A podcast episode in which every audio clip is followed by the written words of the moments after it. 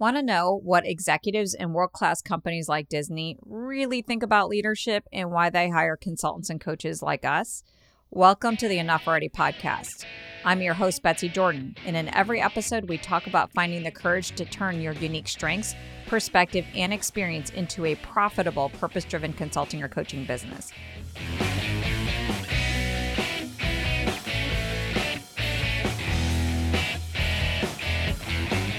Today, I'm chatting with one of my favorite executives of all time, Jim McPhee, recently retired Chief Operating Officer and self proclaimed experience steward for the Walt Disney Company, and the author of the newly released book, Engage, Inspire, Lead.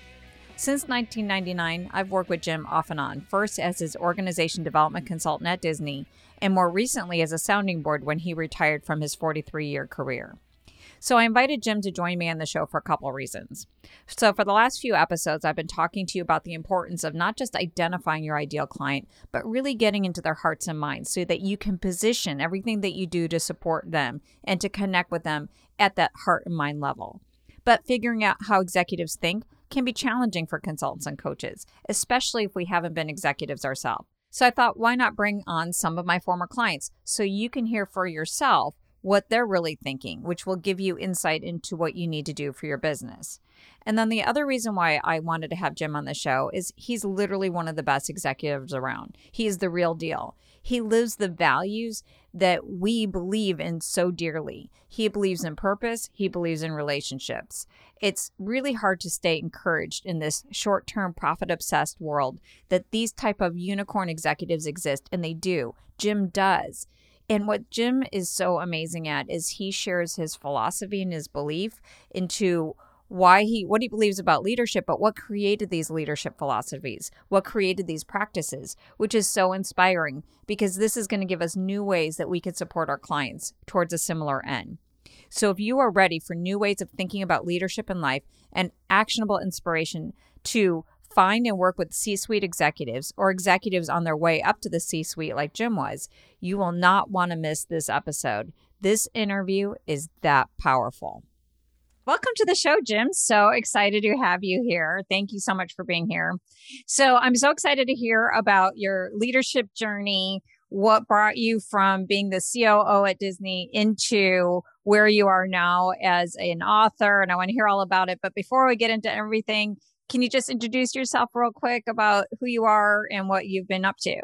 Of course. Thank you, Betsy. And I am equally thrilled to be here as well. You and I have a long, long history together, and I'm so proud of you and everything you're doing. And the opportunity to spend time with you today is is is really cool. Great capstone to the week. Nice way to spend uh, a morning.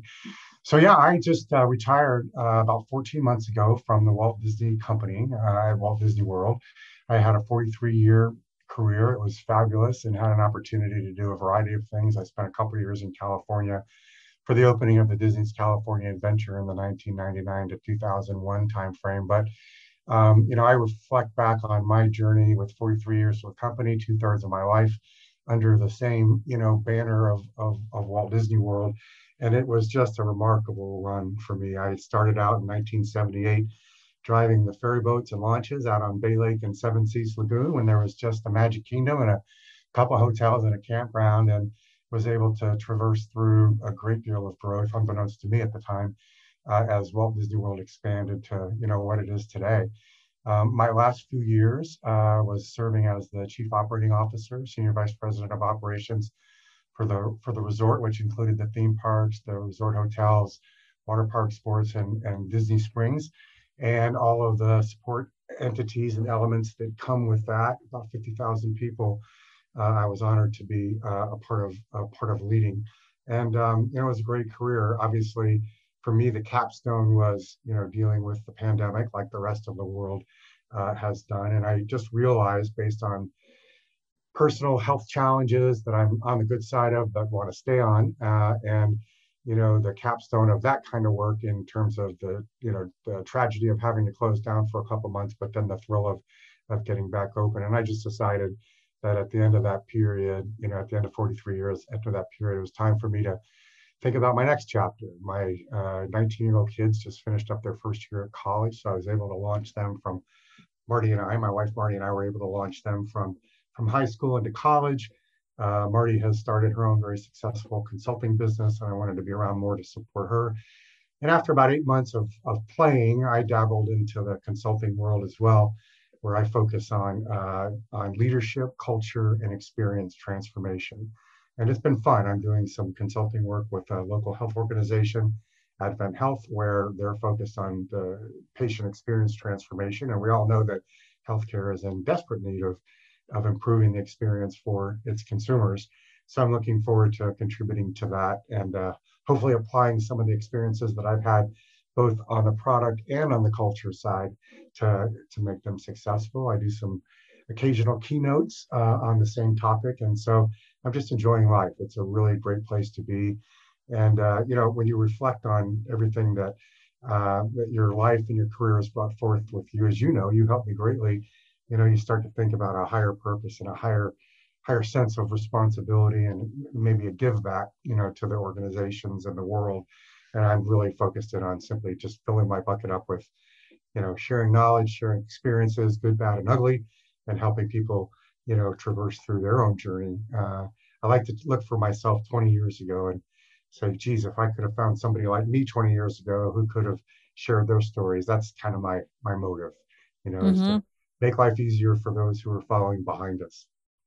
So it's interesting. There's so many things to unpack in what you talked about here because I I love the I love the the the beauty and the simplicity of taking your personal experience and your professional experience and combining it together into what you're doing now through the consulting through the mentoring um, i want to go back in time and come back uh, up to this is you started off driving the ferry boats over at magic kingdom but you did find yourself in leadership. How did you what was like your first leadership role like? And then when did you like what what appealed to you about leadership? I want to just kind of unpack what it's like to be a leader in general from your standpoint. Sure. You know I, unbeknownst to me at the time when i joined disney in 1978 I, I probably didn't realize what kind of explosive growth was about to happen with the opening of epcot and additional hotels and resorts and then obviously you know disney mgm studios 1989 disney's animal kingdom 1998 the real entry point for me into leadership actually started uh, quickly after I became a member, a cast member at Disney in the watercraft department. And I was very fortunate because it was a wonderful place to enter into this, this place called Disney, Walt Disney World, because it was a real sense of community. There were people who were there for part-time work while they're pursuing their education or something like that, teachers who are working on the weekends. I didn't realize it, but I entered in as what ended up being a lifer, you know, where I would spend over four decades there. But um, in that time in 1978, um, shortly after joining, uh, Epcot was announced. And so I spent a couple years in watercraft and was able to grow within the operating hourly ranks to a trainer position and a lead position. A trainer being obviously someone who teaches others how to drive boats in that case. And then uh, a lead and a training lead position was kind of the next rung of the ladder. Uh, a lead is like a foreman on a crew who's responsible for you know um, cycle times and staffing assortment and things of that nature. And um, as I progressed through that level, you know, one of the things I love about Disney is you work for the same company and you could have a million different jobs. I think I counted at one point as 28 different jobs over my 43 years. And it's just so cool because I got to do so many great things that were all for the same company. I didn't have to change organizations to build my you know base of experience i was able to kind of stay within the organization and move and after my first two years in watercraft i was moved into the theme park into the magic kingdom park and i was assigned the position as a status lead for what was called Main Street Adventureland. And Main Street, like Watercraft, Main Street was where the cool people worked. Mm. And uh, I'm not suggesting that I was cool and was able to get you in. You were cool. Everybody knew you as cool.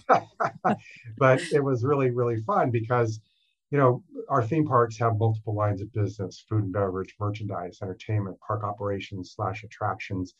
And I grew up really in the park operations slash attractions area. And it's kind of more of a generalist role. You're outside of the bricks and mortar of a food and beverage location or a merchandise location. And you start to see things differently and you see landscapes differently and you see the experience holistically. The real exciting point of growth for me was when Epcot was announced Epcot Center at the time. And no one really knew what an Epcot was. Everybody knew what a Magic Kingdom was. We had one at Disneyland since 1955, and we opened up Walt Disney World in 1971. But Epcot was this thing that actually Walt Disney talked about months before he passed away in the fall of 1966. He actually talked about it as the Florida expansion. And he really painted a picture of this place called Epcot Center, experimental prototype community of tomorrow, where industries and commerce would come together from around the world and be showcased in future world, and then where communities would come together from around the world, literally with the opening of 10, soon to become 11 different countries. Now, if you think back into that time frame, 1982, there was no iPhone, no Google, no hardly computers uh, in place. So the chance to see cultures represented by actual cast members from those cultures come to life in World Showcase was phenomenal. But my uh, my honor, uh, my first real honor was to serve as the opening lead for the Epcot Center Preview Center. And we opened up this area in about 1980. And it was two years before Epcot had been announced. Of course, Epcot had been announced, but it was two years before Epcot opened. And we were able to take the Walt Disney story and convert it into an Epcot Center Preview Center.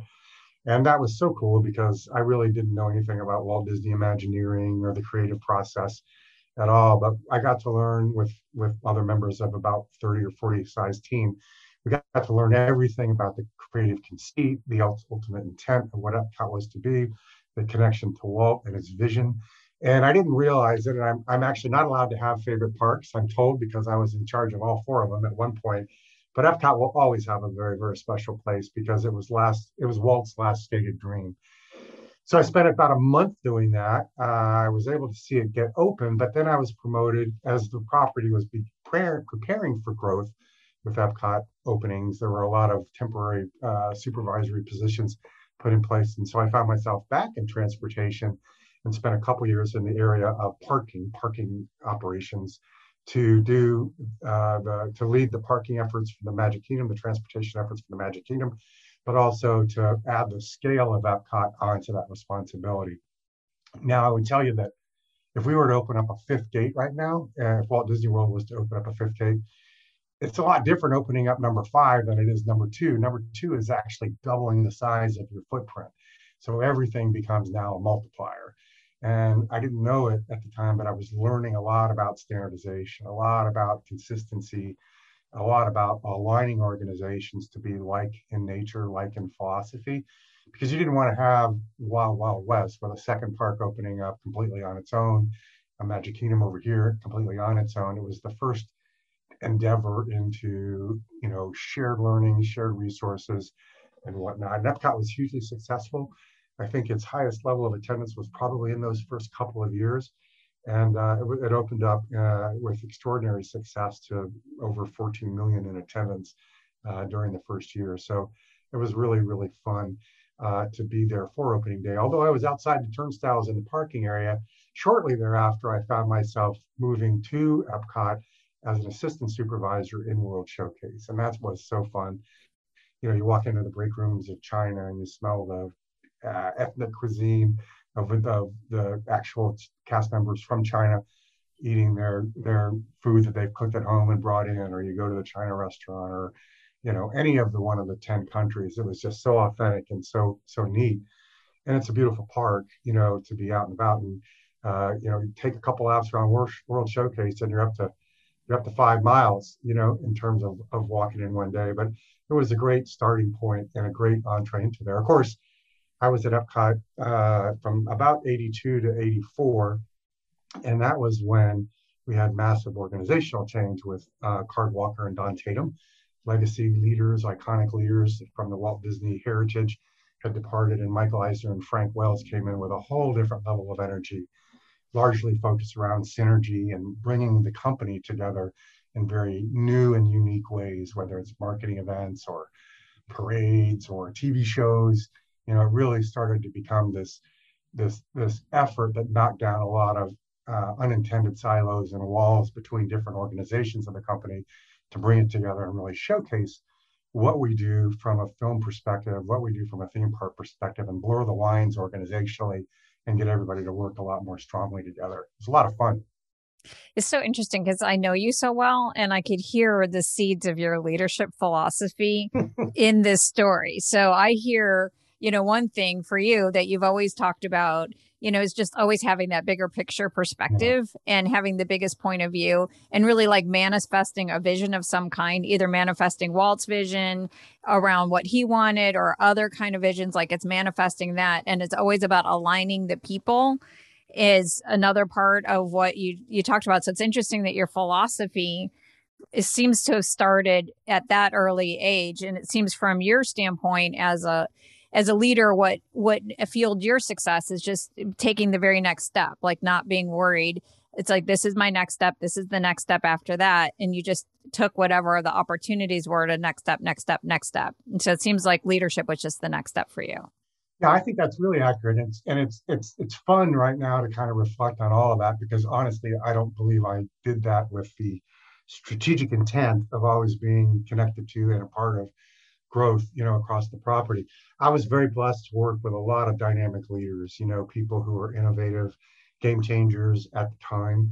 Uh, between you know people like Greg Emmer, who was a iconic, you know, um, we I refer to him as a silverback. Uh, gorilla in terms of leadership because he had obviously been in Disneyland or Walt Disney World, and he was always progressive. Working at Disney's Hollywood Studios, Disney MGM Studios at the time, that was the first park that really went head to head with external competition. We opened day and date, same time around Universal Studios opening, and Bruce Laval and Bob Lamb were the vice president and general manager, respectively, of those areas, and both were brilliant leaders in their own way and in their own right what I realized in hindsight as I look back is that I worked for people who really cared about me and who invested in me to not just do the day in, day out job responsibilities, but kind of get into my heart and my mind about what I'm about, what I want to do, how I want to grow with the company. And I didn't know it at the time, but it really was a seed plant for me about the importance of of leadership. And, and as you know, you helped me immensely you know, we kind of migrated this notion of leadership matters, which I strongly believe in, and I'll share something about that in a minute, to, to relationships matter. I get my energy from people. I get my energy from conversations like this and people like you. Um, and I really live to be engaging with others um, because I have found through personal journeys and things of that nature that life is fleeting, life is fragile. I've seen death. Uh, personally uh, between uh, unexpected losses of family members. And I've come to realize that truly the time on this planet is short. And I also have come to realize that in order to do what we did at Disney, and I think what Disney does today, we ask a lot of people. We ask a lot of their hearts, a lot, to, a lot of their minds to be able to go above and beyond in everything that they do. And it sounds so basic and so trite, but the reality is the reason they do it is because they're invested in and, and leaders invest in them. Our, so my point is like I did I wanted to do more. I wanted to do more because A, it was fun to do new and exciting things, but B, you know, we were appreciated for that. We were encouraged to, you know, stay involved and stay connected.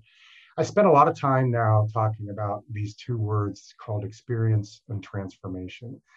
And one of the things that I really have learned over the last decade of my career is that it's so very very important for us to stay focused on delivering the base experiences and they're they're they're they're hard to do you know when you've got tens of millions of people coming in each and every year to four theme parks and staying in our resorts there's a lot to bring forward to from an experience standpoint and and we at disney always focus on storytelling right storytelling from evergreen brands of movies and animation features and things of that nature. We bring them to life through experiences. So this idea of experience and transformation is really important. I say experience, you got to deliver it, but you also have to improve it.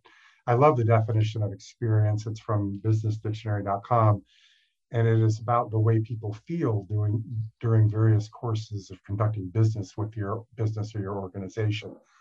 And the word feels is really important. It's not how many things people do, it's how they feel when they're doing it. And then the same source, businessdictionary.com definition of transformation, is a profound or radical change of an organization, its people, its culture, and its processes to an entirely different level of effectiveness.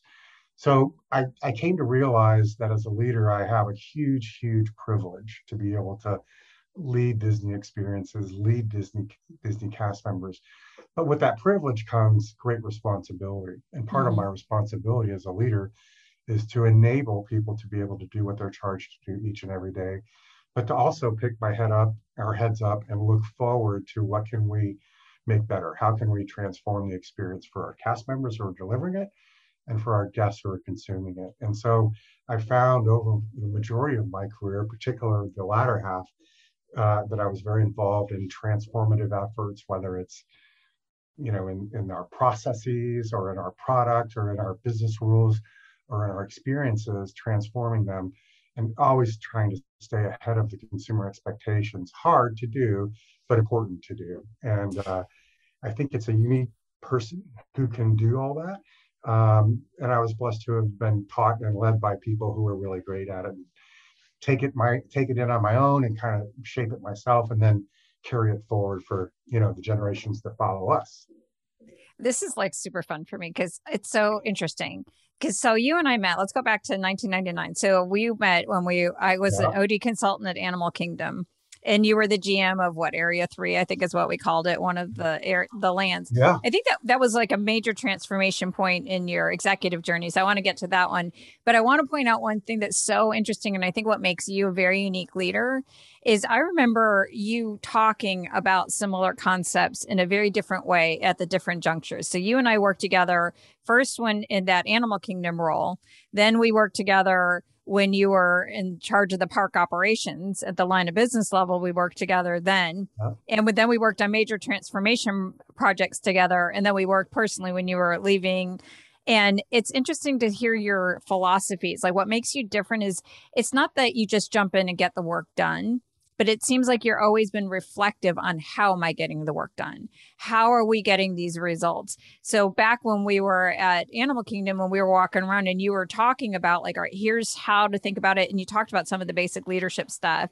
Then when we you moved to the line of business, Rick, your Rick model, right. relationship influence, credibility and knowledge became like the model at, that you were kind of playing around with there and then now to where you talk about it is experience and transformation like it's taking these concepts and just developing them it's not like you just came up with these philosophies you know in the past you know decade. They're they've been germinating or at least yeah. i remember them in the seed form. Do you feel like a big part of what makes a leader what makes a really great leader or a leader versus just a manager or what makes leadership unique is having the ability to reflect on how are we getting the results? How are we partnering? How are we, what are our processes? It seems like a lot of leaders don't do that. They just want to just get in, get, get stuff done, done, done, done, done. But you've always been that mindful person taking a step back. And I don't know if that was where you were, because I remember you in your story that there was something that was significant that transformed your understanding of your role as an executive and and making that your career is the focus is I'm an executive leader versus whatever your line of business was or whatever your technical knowledge was. Is there anything that you could say was a catalyst that that made like okay this is what I want to do clear? Is there a story in there that put you on this path of being really mindful and and uh, a student of executive leadership? That's a great question, and it's a it's a deep one too. Um, you know, I as I think about my early years building up to maybe the midpoint of my career, I was always connected to something new, but at the same time responsible for delivering the, the base. You know, the day day in and day out base responsibility.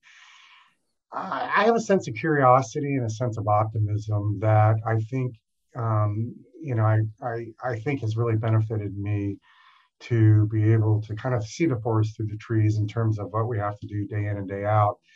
And as I was, you know, blessed to be assigned to, you know, being connected to new openings between Epcot, we just talked about Disney's Hollywood Studios, Disney MGM Studios. At the time, I gave I gave a nod to that. You know, I was in transportation again at the time, you know, for that opening. Um, gosh, I can't think of one specific point, but what I really enjoyed doing was having fun. Okay. And so if you look up the definition of work, there is nothing sexy about the definition of work. It is work. But if you think about work in relationship to your life, I look at work as one third of my life when I was working.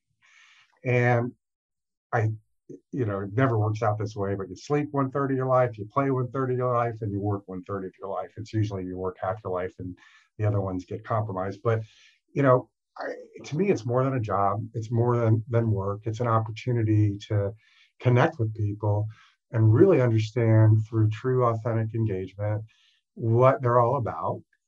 Understanding what can move people to do the impossible, as Walt said, it's kind of fun to do the impossible. But then, you know, getting them connected and involved in it. Now, as you know, and as the world knows, management styles have evolved over time. You know, there was the management by objective, which is the my way or the highway kind of leadership mode. Then there's the management by inclusion, which obviously should always be uh, in place and, and, and engaged. But I found myself just greatly intrigued by what could be done and what could happen. I talk a lot about heritage and tradition. You mentioned a little bit about you know that experience that we get, especially with a company like Disney, soon to be 100 years old here, and Walt Disney World just celebrating its 50th you know, 50th anniversary. Heritage and tradition is really important, especially when your founder is Walt Disney. But heritage and tradition can be a liability too, depending mm-hmm. upon how you think about it and how you process it. I've developed, and it's in my book, Engage, Lead, Inspire, Engage, Inspire, and Lead, which just uh, released a couple days ago. And I talk about a series of leadership beliefs that I think are really important. And one of the first ones is honor your heritage and tradition and allow it to be the wind in your sails. As you know, I love water and I love boats and I love being around that. I do think it's important to look back and reflect on what's gotten you here. And generally, it's your heritage and tradition. For us, our focus on safety, courtesy, show, and, and efficiency, and now inclusion. Forward to the basics. Forward to the basics. You remember yes. that? Yeah, uh, that's another remind one. me to come your... back to that because I want to talk about that in a minute. But okay. You know, there's always a way to make things better. Obviously, you have to have the time and the capacity to be able to do that. I think there's a unicorn that exists someplace that does it perfectly, where they deliver the base experiences and they're driving it moving forward. It's not an easy task. I'm not at all suggesting that people sit around eating bonbons and have time on their hand to be thinking about the future. Depending upon what level you're at, what area you're in, just getting the daily stuff done is enough of a grind in and of itself. But at some point, and I think one of my biggest learnings was know your altitude, know your role, know your responsibility, and know your purpose and know your swim lane, what altitude to fly at, that allows the people that work for you to prosper as well and not to compress people, uh, you know, and be a fifth wheel on a well-oiled machine or a well-oiled bus or, or whatever uh, the case may be. But I just found this sense of curiosity and the sense of, you know, wanting to make change uh, to be kind of at the forefront of it. Animal Kingdom, you mentioned briefly, you know, you and I did connect right uh, shortly after opening, I guess it would have been. And, you know, that was a very provocative organizational structure. And we created that, just a couple of us, when we were uh, designing the organizational structure. And, and, and we were ahead of our time on that. And that's it's kind of funny. And I don't say this in a braggadocious way, but sometimes I found myself a little bit ahead of others in thought. And it may not have stuck in the moment but nine times out of ten, five years later, it's you know it was real, and the structure was real. We created a very different structure that moved off of the traditional line of business verticals of food and beverage and merchandise and park operations and entertainment vertically within a profit center matrixed by what we call line of business. Now it's called development optimization and standardization. We created a generalist structure to where historically, my role would have been responsible for attractions. Uh, someone else's would have been responsible for food and beverage. Well, we created this generalist structure, which was, we called it the proprietor model. And we wanted to replicate somewhat of a hotel structure where, as a general manager of a hotel, I'm responsible for everything. Uh, so Animal Kingdom opened up with this proprietor structure, generalist in nature. So I was the general manager of Africa and Asia the food and beverage, the merchandise, the attractions, and the entertainment in those whole areas. And it was the coolest structure in the world. Shortly after opening, as you know, I went to California and it got unbundled. I think there was a more of a move toward consistency. Between... Guilty. I was a part of that. You did that. You no, it's because the rest of the organization had an issue with it because it could Animal Kingdom couldn't partner, and that was one right. of my projects. Sorry. Well, you know what's funny? Um, this is an example of what I talked about. So, in roughly 2016, we went back to the proprietor structure. Now, by this time, I'm responsible for all of the operations at uh, theme parks. And I think I had become just become COO, and we restructured our organization back to that model. And um, and Disneyland and is still in that model today. The the proprietor, the generalist role. We restructured it. We ran it that way for a couple years. It was phenomenal. Yeah, it was hard to work with with partners, but partners need to sometimes remember they support the delivery of the experience. And um, you know, one of the regret, one of my biggest regrets, uh, and I didn't write about this, and I wish I did, uh, was that we unbu- we had to unbundle that two years later, and it was a mistake, and I should have followed on the sword for it, but I didn't. I uh, I caved uh, because we needed, you know, it's a long story, but we had we had originally intended to go down in executive headcount by creating these generalist organizational structures giving people direct ownership of everything under their feet, you know, that they're responsible for. There was a suggestion that we take a layer out. I was reticent to do that. I should have not done that and should have left it where it was. So we ended up taking a layer out, had to add more executives than we had intended. And long story short, we unwrapped that, uh, un- unfolded that, I guess, for lack of a better way, in the 2018 timeframe. I regret that. I regret not not I regret allowing that to happen and not being more thoughtful about what it looks like because I do believe, as you said, a generalist mindset is one that can stand up above the fray and think holistically from an end-to-end perspective. And to me, we always say guests don't care about our org charts. That's Meg's famous Meg Crofton's famous quote. They just want a seamless end-to-end experience. And so what we did in the 2008 to 2014 timeframe with the My Magic Plus effort and the Next Generation Experience Project, that really opened my eyes to the critical need to be thinking holistically from a consumer perspective on the end-to-end journey. But let me say something before I forget it, Betsy, and you are a perfect perfect poster person for this. I have a, a finite amount of intelligence and intellectual capacity. And I found that the catalyst for me to be able to do what I did was not what was in here, but what my head was and what my what I was surrounded by. People like you who are brilliant at organizational development, brilliant at pushing the envelope, brilliant at thinking differently. And I always believe, and I believe to this day, that a leader must surround themselves themselves with diverse thinking, creative thinking, contrarian points of view, and you've got to create the capacity for you yourself and your key partners. I called them my circle of influence. Actually, I called it my inner circle, but then I realized I better not do that because no one wants to be in the outer circle. Know, everybody wants right. to be in the inner circle. But it was people like you, you know, with a strong external perspective, courage, you know, to think differently, outside experiences, you know, that that that, that bring to bear. I, I think of HROD as critical partners. I think of an integration engine within an organization as being critical to be able to go get things done. I think of a strong admin person with Sherry, who I was blessed with for 15 years. But I look at those people as a circle of influence people that I would intentionally spend time with no agenda to say, what do we need to do here? We got problems in our guest experience scores. What is at the root cause of all this? And so uh, the power of one is one. The power of five is five. And you know, when you get right people together, and you create, I believe, an environment where you can have discussion, debate, argue, poke at, and push and prod, and embrace that for what it is, which is gold. You know, because something as always good is going to come out of that. Ultimately, at the end of the day, I have to make decisions based on all of those inputs. And if I'm making a decision as a, as a leader in isolation, it's the worst decision I could ever possibly make. If I make decisions that are rich with various points of view and contrarian thinking, then I'm going to be better for that. The organization is going to be better for that. So I inclusion in that sense, you know, inclusion is a big word these days, diversity and inclusion.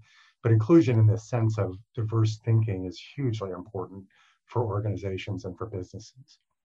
So it's interesting. So a lot of times when people think that an executive is hiring a consultant, they think it's like, well, you're hiring me for my best practices or you're hiring me because I have XYZ methodology. But that's not doesn't sound at all like what you're looking for. You're looking for someone who can you can take your ideas and and play around with your ideas, test your ideas, somebody with courage and somebody who could challenge you to think differently about the ideas. So it's really more of a thinking partnership than it is around like I have this special methodology. Do you did you care if I have a five step methodology in X, Y, and Z, or my credentials, or is it just my personality of I'm going, you know, if you know, and you and I are going to have a conversation, it's going to be a rich, diverse back and forth, like we're playing pickleball, like you like pickleball. We're going to be taking the idea, and I, I assume pickleball's like, what isn't it? You throw it against the wall, like with the big racket. Well, it's like tennis it's like a baby game baby game of tennis. It's like a, a big game of ping pong and a baby game of tennis. So, anyway, we're going back and forth, right? Yeah, that's what you like. The idea you're all about. So as a visionary leader, you're all about the idea. Yeah. And so as a visionary leader, the idea is the little pickleball and it's us playing the game with the pickleball and that that's going to be what matters is like you know you're going to play your best game because you have a worthy opponent if you will. Right who's going you could push it before it goes out to market or before you go forward and implement it you stretch the idea enough. Seems like that's the big reason why you would hire someone. Yes that's exactly right. In fact i don't know if it's a, a, a exactly applicable example but i remember when i first took on the responsibility for the four theme parks i remember sitting down with the group of general managers at disney's hollywood studios and the leadership team there and it was kind of as you as you know i think out loud sometimes which is frustrating for people, uh, but you get what you get and you don't mind a bit. Uh, but I I remember just this thought went into my head. I'm going like, you know what? They're asking me what do I think we need to work on collectively as an organization, and I said to be an organization that is like-minded but different, that is driving the business in successful ways. And in order to do that, you have to think bigger than what you're than we're thinking right now. And I remember saying to everybody, pull out your business card. I'm going to pull my business card out. You guys pull your business cards out, and I want you to read them to me. And I went first, and my business card at the time was senior vice president of Walt Disney World theme park operations, and went around the room. And there was a general manager of food and beverage for Disney Hollywood Studios, a general manager for attractions for Disney's Hollywood Studios, a general manager for merchandise and entertainment for Disney's Hollywood Studios, I said, you know, I'm going to submit to you all that our business cards are completely wrong. They tell us what our subject matter expertise is, perhaps the industry that we grew up in and the experience that we have. But our business cards should actually say experience stewards. Because if you think about it, you know, this notion of connecting the dots across various business units and making it opaque, maybe even invisible, in terms of organizational structure is what makes end-to-end experiences great. And that resonated with them. And they went, whoa, I didn't even think about it that way. I said, I'm not telling you that your subject matter expertise is not important. It's critically important. It's what's gotten you to the table. But what's going to get you to the next level is to, yeah, leverage that experience that you have, but then springboard off of that and think bigger on a broader connectivity basis with the whole experience and, you know, kind of work it through that it didn't take it took me a long time probably two-thirds of my career before i realized clearly that every experience that i had was a brick and a foundation to give me tangible credible operating knowledge and operating experience. It's not that i would always tap into yeah this is what we did when we park cars in the four parking lots. It was really about building experiences and, and experience base so you are a perfect example. You have a lot that you've done over your career that serves as a foundation to get you to what you're doing right right now. You're not doing much of those things, but you're doing the aggregation and the energy of what those things come to bear. And I think I, that to me is like the classic definition of a generalist leader, someone who has a broad base of experience can tap into it if they need to, but rather can connect it all together at a higher level with a higher purpose. So, what you're really labeling is the generalist leader, somebody who could see things bigger and see all the pieces come together. That's your unique superpower. Is it, and this goes back to your whole Epcot experience is learning how to be the generalist leader and bringing all of the partners and making sure that you have all of your partners and sort of like your consigliors around you helping you figure that out that's your that's your superpower that's your unique leadership gift is that gift transferable? Like when you think about developing the generalist leader who has that big perspective is your book give somebody the recipe on how they too who may not have your unique wiring your unique optimism your unique vision can can somebody develop in that way? And and how is your book going to help somebody? I think the answer is yes uh, of course to all of the above. I think it, it will be very helpful you know um, one of the things that i was blessed with at the end of my career uh, was the opportunity to have a permanent place on main street usa with a window on main street that i share with three colleagues that you know very well phil holmes and Dwan Rivers and um, uh, and uh, Trevor Larson. And I have a, I have a, uh, if I may do a little show and tell, I have it. Uh, this is a replica of what's located on Ray, Main Street, USA, right next to Meg Crofton's window, which is probably one of the best treats in the world. And this is about talent, education, and training, inspiring success for a new century. Phil's in for operational excellence, Trevor is in for engineering services, and I'm in for talent development and Dwan is in for international assignments. And I share that with you because, A, it's an incredible honor uh, that I never honestly anticipated. in fact, I had a I had a prepared speech uh, for if someone asked me a window, if I asked me if I got a window on Main Street, what if I didn't get a window on Main Street, what would I say? Because I really didn't think I was completely surprised by it because those are rarities and obviously the company's you know so much bigger now. But my point in sharing that is that I do believe that my beliefs are teachable. I think they are absolutely transferable. One of the things that I'm most proud of is having developed leaders who are now sitting really across all four of our theme parks and in even higher levels of the organization who have succeeded because they taught me, you know, what their great skills were and, and traits were. And I think I taught and shared with them what their great s- skills and traits were at the the reason I wrote a book, I when I retired, I didn't say, okay, I'm retired now. I'm going to go write a book. I didn't even think about it, to be honest. Um, you know, you were helping me a lot during my transition out of Disney and into what I wanted to, you know, do in the world. You know, in this next chapter. Uh, several people had said, you ought to write a book. You ought to write a book. And I said, I'd never write a book. You know, I would never do that. But then I got to thinking about it, and it kind of connects the dots on a couple things. One is, you know, I would like to, I wish I could have found me 30 years ago mm-hmm. and asked me, you know, what did you learn? What would you differently? And, and how, how would you do it? Number one. And, and, and, number two, for legacy reasons and more, way more than work legacy reasons, but for family reasons.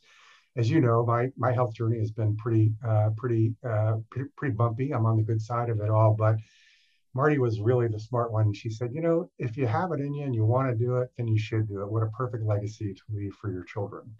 Yeah. And so didn't write a book for money, didn't write a book for, you know, more speaking engagements, although I'm available. But um, you know, but wrote it for uh, preservation purposes, legacy preservation purposes, I guess. It's called Engage, Inspire, and Lead. Why those words? Because they, to me, are the most important thing that great leaders did for me. They engaged me, they inspired me, and they led me. And what I think I was able to do for a lot of leaders that remain, you know, well after after I left. And so I go through, you know, essentially, um, you know, uh, my thoughts on why am I writing a book, my how I grew up and how hospitality as an industry was important to me in my high school years and whatnot, and early years in college. And then I talk about various levels of experiences across the four decades with which I was Disney. And then I come out of that and kind of unpack these leadership principles and beliefs that I talk about and really kind of developed probably in the last five years of my career because I realized that I owe it to my team and I owe it to the organization to share what's in my head and in my heart about what great leadership represents. So leadership principles is really centered around, you know, these buckets of, I think, thoughts that a leader has to have, especially as you're moving to the executive level. I think it's helpful for anybody on any level to be able to read, but when I talk about leadership principles, I'm talking about, you know, things like um, mastery and command, and systems and critical thinking, and how to unpack that. You have to realize, as I mentioned earlier, you may be in one job now, but you're connected to a bigger system. You have other parks that have the same structure that are doing the same thing. And so you need to know if you make an adjustment on this dial over here, it's going to have an effect throughout the entire ecosystem. And you need to be cognizant that if you change something over here and there's another park over here with the same thing that hasn't changed, then it's inconsistent. And our guests expect continuity, you know, from their from their visits. But I believe that leadership principles are centered around engage, uh, centered around um, mastery and command, systems and critical thinking, effective communication, vulnerability, trust, and humility. So I talk about those as important components of a leader to be able to take on more responsibility and, more importantly, engage and inspire large organizations to follow them wherever they want to go. My beliefs are a little bit different. I have about eight different beliefs that I talk about. Uh, I mentioned one earlier. It is obviously thinking about heritage and tradition. I also believe in clarity, unity, and agility. It's a huge principle from a book called Strategic Speed. I also talk about strengthening your core. And by that, I mean delivering your base experience every day. I'm working with some people right now who are not at the level that they want to be. And in order to transform an organization, you've got to get your core fixed and it's got to be fully optimized in order to transform. You can't go from your core base to transformation without optimizing every, everything within. So strengthening your core is key. Leading with a transformational mindset. We've talked a lot about that. You know, you're you're the best in the business. I think Disney's the best in the business until they start to think they're the best in the business. We mm-hmm. have to mm-hmm. all believe that we can be better. We have to all believe that we can improve. And so this idea of leading with a transformative mindset, waking up every day and saying, I, I know this could be better, thinking about it on your way in and getting there. And yes, making sure it's running perfectly day in and day out, but forward thinking in terms of how to how to think about that. I talk a lot about the balance of art and science. You know, the world is largely focused on data. Um, I think that data is hugely and extremely important, but it's the translation of that data that is the art. And I, I remember talking to one of the vice presidents in one of our theme parks shortly before I was uh, ready to take off to retirement, and they were having trouble justifying something because the data wasn't telling the story. And I said, Well, what is the data telling you? And she told me her interpretation of it. I said, well, that's data. What you're describing, what you want to do with it is art. You're a painter. So paint with the data, you know, make it what you want it to be and make it that experience. If it fails, that's okay. You just won't do it again. But if it works, you're, you're making your decision on data and intuition, which in my opinion is, is art. I talk a lot about presence, probably the biggest challenge every one of us has as a parent, a husband, a wife, spouse, whatever and how it's important to be in the moment and how, how hard it is in this day and age to be able to do this. And then one of my favorite parables is about feeding the good wolf. And I talk a lot about that because I believe that from my own health journeys and other experiences that we create energy, you know, and that energy can be positive, optimistic, realistically optimistic, uh, or it could be negative. And I choose to, you know, with my cancer journey, I choose to be a warrior, not a victim in life, I choose to feed the good wolf, not the bad wolf. It's a wonderful parable. I won't bore you with it, but uh, it's a great story about a young Indian uh, uh, brave who was talking to their great grandfather, the, the chief, and he says, "There's a war inside me, Papa. There's always always this good and this bad, you know, that's working against each other." And the elderly statesman said, "You know, grandson, there is." there are two wolves inside you and they're always fighting with one each one, one another one is optimistic positive outgoing high energy and the other one is you know critical and negative and the and the young child said to the great grandfather which one wins the battle and the, and the great grandfather said the one you feed so i like this feed the good wolf idea because to me life is what we make it and life is what we believe in and how we do it and how we live it and I think this notion of, you know, you gotta you gotta think that it's gonna get better. You gotta think it's going to be better. You can't will it to be bad. So anyway, off on a tangent there, but so those were some of the ingredients in the back end of the book. And ironically, I created these principles and beliefs well before the idea of engage, inspire, and lead. And so, actually, each one of them fit perfectly uh, under either engage or inspire or lead. So, I unpack those beliefs and principles in those categories for people to be able to think about their journey and how they're going to lead it and live it, you know, as they travel through it. It's it's been really fun because, like you know, with the work that we've done together, not everything comes together, but this came together. You know, it was really fun to see how how it all tied. Of course, the reader will be the judge. It's available on ebook now uh, for $1.99, such a deal. And uh, paperback comes out on the 28th of June and uh, hardcover in early July. Is there a link or just they go on Amazon? Uh, I can forward a link to you. If you go on Amazon and go into search bar and type in engage, inspire, and lead, it will pop right up. It's, you know, it's funny. I'm, I'm laughing because folks who helped me with the book are sending, it's rated number one in like four different categories in the first three days. It's a bestseller, but I have a feeling a dollar ninety nine makes a big difference. But, no. Uh, I think I think what makes your book different and I think what makes your message different because it's not like there's there's a million leadership books out there, but I think what you're creating is a a leadership competency framework for the transformational leadership generalist, executive generalist, and somebody who is going to see the big picture.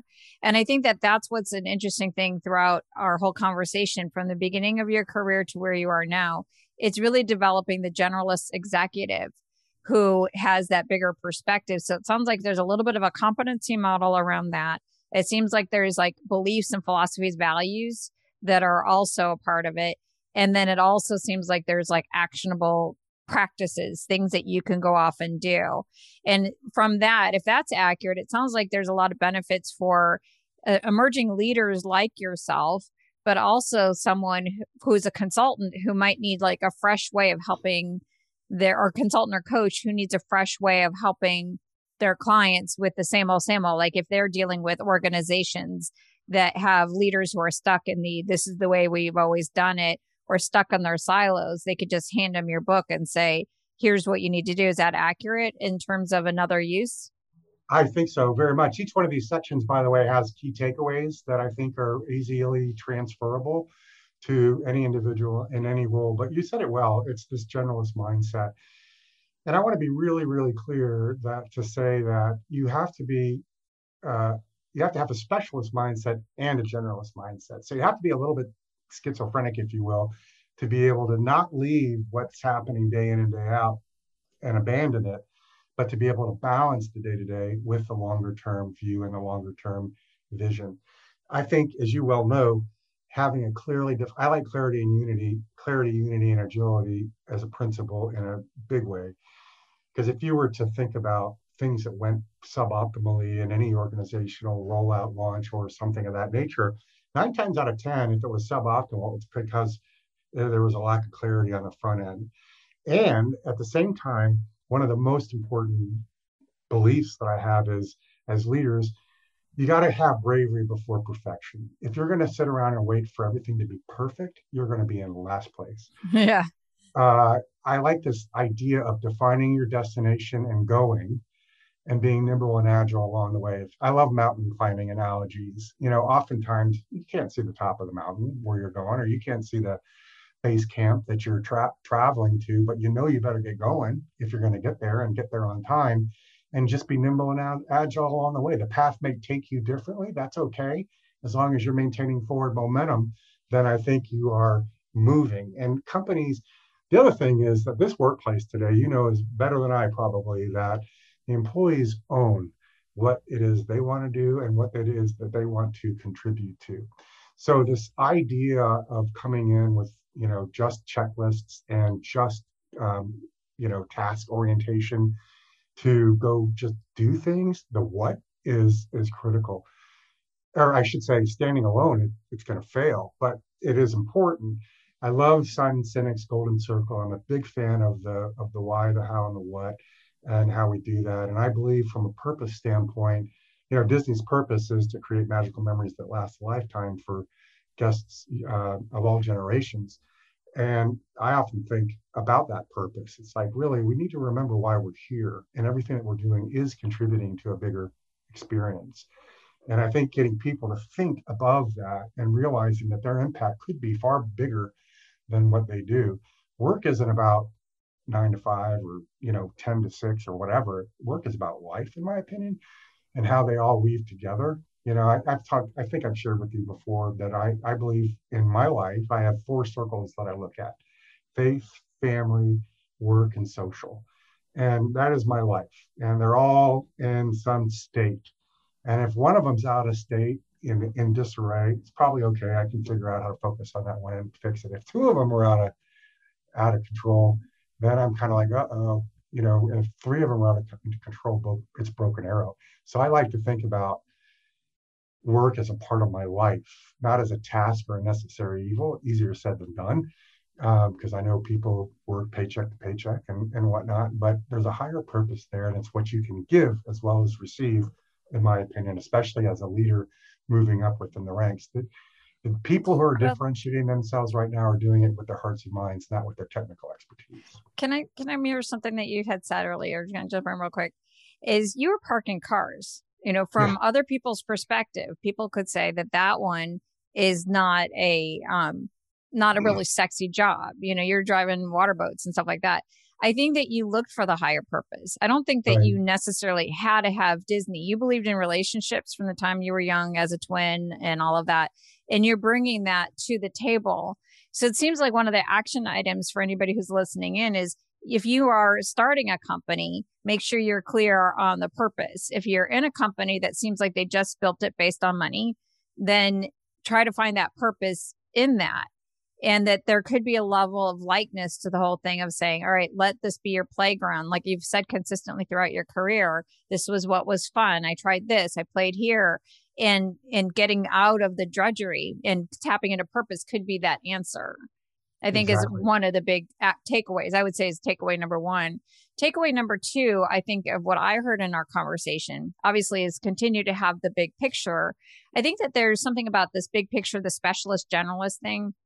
As you were saying that, I'm like, well, I think I'm, you and I grew up in the similar environment. Like my consulting, all my skill sets were built at Disney. And when I was in the OD department, like we had organization development consultants, we had leadership consultants, we had productivity consultants we had HR consultants, we had all of these different people. And it's like we all stayed in our lane, but we were expected to partner. Right. And I think that that's where that big picture could come in is if you're a leader, that you can be a generalist of all of the leadership areas, is that you're a a generalist, but you're a specialist within your line of business based on when you're, however, you're connecting into the system. So it's like own your lane. Don't step into somebody else's lane. Own it. Be excellent, but then partner. Exactly. seems to be a second takeaway as it relates to the generalist leader is a another another takeaway. So number 1, make work fun. You can make work fun when you find the purpose. The other ways you can improve your effectiveness is stay in your lane, hone your lane, develop your lane, and always look for the biggest perspective within your lane and then look at the bigger perspective within the organization. It's like, well, who else do I need to be connecting with? that yeah. could be another takeaway that's that um, somebody could have is there other takeaways that you would say for somebody listening in is saying all right these are two actionable things you could do right now based on this conversation is a third one that you could think of. Well uh, let me just pick let me hit one of the the examples you laid out. And, and, I, and I do have a model in the book. It's called circle of influence. I mentioned that briefly earlier but i talk about it in the book in the sense of you do have this circle of influence that you lead. The bottom third are those people that report to you. So you've got to be present and available and accessible, empathetic and influential with it within that group. The middle bar is your peer group. Those individuals who are like you, maybe at the same level, likely at the same level, but not just within operations, in research and development, in industrial engineering, in consumer insights. You know, those are all people who have an influence on your specific business. And you need to kind of wake up every day thinking about how am I going to hit this lower third? How am I going to hit this middle third? And then, of course, there's the leaders that you work for and the and the steering committees and the executive committees that are in the upper third. I think leaders sometimes forget that one of their biggest responsibilities and privileges is to advocate the great work that their own team does. So the more you can do that with your peer group and those above you, the more they're going to see the great talents that you have within yourself and within your organization. It's not just about showing up and delivering the base. It's about showing up and delivering and influencing and driving really across all of those all of those circles. Um, the oh, only other the balance one, thing. Can you right. mention like yeah the balance? Could you bring in that one? Yeah, you mean about specifically? Uh, like you have your Fs. Like what if what if somebody? So you said that the family, faith, friends. Oh, eh, what family, if, faith, social, and work. Yeah. Oh, okay. So they weren't all Fs. Family, faith, friends. We can make it social. We could faith, friends. See, that's and, another one. I'm not good at acronyms. You know, I don't even have RIC spelled right. Relationship, influence, knowledge, and credibility. So I'll work on the F's for the family, faith, okay. But it. So what if what if somebody's got they? So it seems like one of the big takeaways is recognize what's in your balance wheel, if you will, but if what if something's out of balance? How does somebody get back in balance? Well, first of all, I, hopefully they recognize it early enough to be able to uh, rebalance uh, before it gets too far down the path. But when I found myself out of balance, took me a long time to figure this out. I needed to step back from the other three, not necessarily abandon them, but step back and really pour myself into what is wrong in this particular case. Whether it's a bad relationship from decades ago or something like that, if that is messing up my head in the other two or three circles, I better fix that so that the other ones don't become out of whack as well. So I would say focus. Focus. Don't think that it's going to fix itself. Otherwise, it won't. Um, and and and and and pay attention to it and understand with vulnerability what's out of whack. Seek help if you need to seek help. But the reality is I don't, by the way, go like, oop, out of whack, gotta go do that, oop, out of whack, go do that. You know when it's really out of whack. You know, yeah, when, right. You know, when, you know, my faith so, journey is a good example of that. You know, I grew up in uh, Catholicism, took a long, long, long, long break, you know, went through a lot of changes and realized there's something missing here. There's something that um, is is out is is out of whack here, and I need to stop everything else and fix that so I can reach equilibrium you know, across the board in the other ones. But it's honest, being honest with yourself. It's recognizing the opportunity, being vulnerable and humble to be able to say, I can do better than this, and I'm going to do better than this. So we have our F model. So we have friends, faith, um, family, and I forgot the other one. The funds. other F, fun. Oh, funds. F-U-N-D, yes. Oh yeah, funds. And the way that you solve it is you focus, you hey. fix it, and you figure it out with help. Wow. We got yeah. seven F's. now we got a right now we got an, an alliteration there. You're amazing. awesome. Okay, so as a wrap up, um, is there any if you were going to give advice to consultants, coaches, like and the people that were in your inner circle, you know, that are trying to help executives like you create the kind of changes that you were in charge of, you know, what advice would you give them that that would help them better connect with someone like you? What kind of messages would you want to hear that would make you say, "Oh yeah, that's the partner for me" if you didn't already know who they were? The you know, I was thinking as you were saying that there were a couple things popping in, in, into my head. Um, the I think everybody needs to do an occasional reset. And it's not a reset necessarily of your entirety of your leadership capability or your leadership strengths, but it is to basically step back and assess on your own, honestly, how am I doing in, in key areas of, of engagement? How am I engaging authentically and, and deeply with the people that I spend a third of my life with at work? Uh, secondly, is to be honest with yourself and take the time that you need to say, what can I improve in myself and in my organization? And really, you know, we did a paradigm shift during the next generation experience thing that I still use today. And it was an honest assessment of who are we today and what do we want to be tomorrow.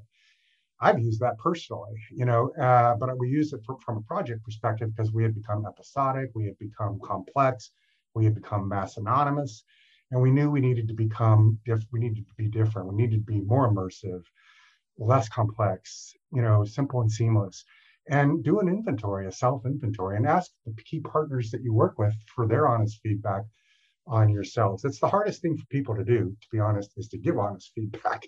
Uh, and I think it's the biggest gap we have in leadership today is taking the time out to spend with investing in people on how they can improve themselves. But no one has ever reached perfection.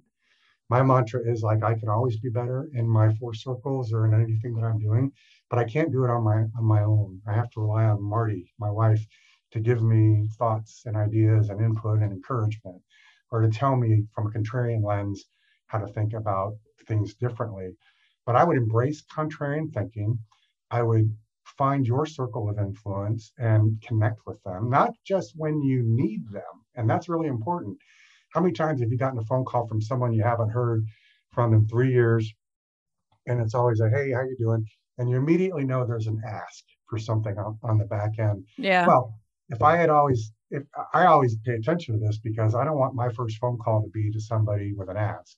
I want my first phone call and subsequent phone calls to be on this relationship thing so that when I do call for the ask, it's not just, oh, he only calls me when I when I need a favor. It's all about connections and relationships because relationships matter. You know, that's my big, big mantra here. And I think that an organization, especially one that's in the resort destination business, but really in any business, has the opportunity to reset, reestablish their why, and drive their purpose to the next level with a vision and a clear vision for everybody else to follow. Define the destination and go and be nimble and agile along the way. Don't wait for perfection. You'll be passed by everybody. So for you as a as a consultant and a speaker, the kind of situations that you want people to call you for is when they are looking at a transformational opportunity and they need to have somebody to help them stop, reset, consider who they are, where they want to become. And so for you, that's where people should be contacting you from that standpoint. If yes. you're, and particularly your passion right now is healthcare, but these large companies that may have gotten to a certain point where it's like, okay, we got to think differently is, yes. is really where your sweet spot is. That's exactly you, right. Um, and do you mostly do consulting or do you do coaching as well with executives? I'm doing a little bit of both right now. Um, I, when I think about the key areas of focus for me, it's about leadership, product, and I'm sorry, leadership, culture, and experience transformation. So leadership, of course, for me right now, it does, and some of the clients I'm working with involve mentoring and providing insight into how they can grow and be a better leader. Um, culture is obviously what's in the DNA of an organization and where are the silos, where are the sniper fire, where's the sniper fire coming from, and what does it take to be able to move cultures? And then experience is really around the product side. But you have to have leadership and culture in order to affect true transformation on the experience side. You cannot just jump over and think you're going to transform your experience if your leadership team and your culture doesn't embrace that. And I have a pretty innate ability to assess where organizations are, certainly based on metrics, but also based on that art I was talking about earlier, which is the DNA of people and the DNA of cultures. Yeah, you could probably size it up really fast. Um, anything that you would give advice to other consultants, like when you were an executive, and you would say, here's some do's and don'ts if you're trying to advise the C-suite um, is there any any advice from your experience as somebody who worked with a lot of consultants and a lot of coaches throughout your career? Yeah, I would. You know, all of all consultants come to the consultant world with expertise and you know, proven uh, proven successes. Otherwise, they would be doing what they're doing and be successful at doing what they're doing. I find that the most successful consultants are the ones that come in with an open mind. They have a strong sense of what it takes to move cultures and leaders and experiences to the next level. But take the time up front and walk in the shoes of everybody. Walk in the shoes of the front line, walk in the shoes of the managers, walk in the shoes of the executives, and really understand the product and understand the blocking and tackling that it takes in order to make change and uh, also deliver the base experience at the time. I've worked with theoretical consultants who I personally can sniff out in about five minutes and I've worked with deep experienced consultants who I can tell are thoughtful, methodical, and absorbent of what's around them before they come in with preconceived notions and preconceived conclusions. I'd also say do your homework. Go experience the product of a prospective client to make sure you understand from a consumer lens what it feels like. I'm, I'm, I'm not going to name names right now, but I'm working with an organization where I, it's very clear, it's not, it's not, it's no organization that I've mentioned, but it's very clear that there's an ivory tower, ivory tower syndrome happening. You know, we sit in the in corporate headquarters and we vision these thoughts, but oftentimes they're not really connected to reality. The truth is there. The truth is always closer to the front line than it is further away or further up in the organization. Go find the truth first so you're grounded and you have the, the relationships, influence, knowledge, and credibility to make you successful in doing that. But be a student, I guess, and, and know that your your talents and your skills and your experiences will follow suit immediately. But be a student first and then an expert second. And that brings us back full circle to when you and I first met. And I don't know if you remember this, but our first meeting was supposed to just be like a, a regular one on one. And you're like, we're going to walk the park and every meeting that we ever had since then, we never had a meeting in your office. We had if we had a meeting in your office, it would be after we work the park, we walk the park, yeah. and you made sure that I understood the product. You made sure that I understood the experience, and then we you made sure that we had that relationship first before we ever talked about the work. Yeah. And hence no, I, we're here all these years later. Yeah, and that's why you get the credibility too, right? People see Hold you on. out there. So how about the sign? see you knowing it and they see you learning it. I think it's hugely important. Could you say that again, just in case it didn't record? Yeah, you're absolutely right. I think, you know, there's so much credibility that comes with being seen. People are watching leaders all the time, whether it's in Publix or on Main Street USA. People watch what you do and how you do it. And I didn't go out and walk the park with you because I wanted people to see us. I went out and walked the park because I wanted to see them. And, you know, I wanted to show you and share with you kind of what's going on in these people's heads and what they have to deal with day in and day out. Because there's a lot of things you can do and read on the theory of leadership, but there's nothing like hands on practical experience to be able to get the feels for what's really happening, you know, out and about. Yeah. And, and I think that like out of all the executives that I've worked with, like I definitely I always say that you're like in the top top and you're actually you're the first interview in my favorite executive series here because of that relationship like i feel like i am the consultant that i became the consultant that i became because of your influence uh, and because of what you taught me just from as a client what you asked me for how you engage with me I wouldn't have the business I have if it wasn't for that. And I'll have to tell you, Animal Kingdom is my favorite park. I I have such fond memories. Not just I have fond memories because that's where I became a mother, and this yeah. is where I brought my babies and all of that. And it's so weird because we are just talking about our kids are like all grown now, but the um, but that special time with that crazy park with all of the crazy personalities right. that were there and how we wrangled them all together and and I think it's just so fascinating for me to see just as your thoughts evolve. So I definitely urge everybody who's listening in get Jim's book. It's not it's not a bunch of like the same old same old leadership philosophies that you've heard from a hundred other people it's completely unique completely different definitely follow him on linkedin and see what he's up to if you're an organization and you don't want to have the same old same old but a fresh perspective on leadership you definitely need to talk to jim and i know he's an engaging speaker because obviously i could i just want to listen to you all day long and i don't want to end this interview but i know i have to um, so definitely, I definitely encourage anybody who's looking at that. As a wrap up, is there anything that you would want to share about leadership and your journey um, as a Disney leader or as a human through this world? And I just didn't ask you the right question. Uh, you, you asked me a lot of great questions. You know, Betsy, the only thing I would remind everyone is that, you know, our time here on this planet is finite. We will all meet again one day. I would imagine. I don't want to get philosophical on that aspect of, of life, but I believe that every moment for an interaction is an opportunity for engagement. And, you know, especially for the people that in this world right now, as crazy as it is, between politics and you know world disruption and pandemics and things of that nature the only real thing we can rely on with one another is our connection and is our relationships and if you're especially if you're in a business in which you're building relationships with consumers, it's not rocket science. There's so much competition for your time though that if you're not careful, the most important part of your time use engaging and inspiring others can get eaten up. And I'd say stay focused on we're in this for the long term. Stay focused on building great relationships, stay true and authentic to yourself and to others. Realize you're only as smart as the number of minds that you have surrounded by you. And so more is better. And um, and be vulnerable. Uh, you know, I, am a huge believer of humility and vulnerability. Um, and I believe the great leaders, you know, Jim Collins talks about it in a Good to Great as level five leadership. Top 3% are have a strong sense of humility. And it's because they put others in the spotlight versus themselves. They look outside the window versus, you know, in the mirror. And I, I think that's been the tool.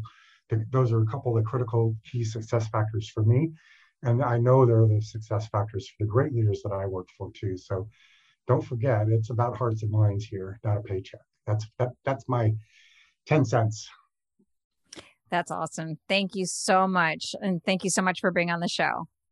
Betsy, thank you. And congratulations to you. I'm so proud of you for all you've done over the years. And you've been very helpful for me all these years, especially this last year. So uh, if you need someone to give you good counsel on where you're headed, call Betsy, Betsy Jordan.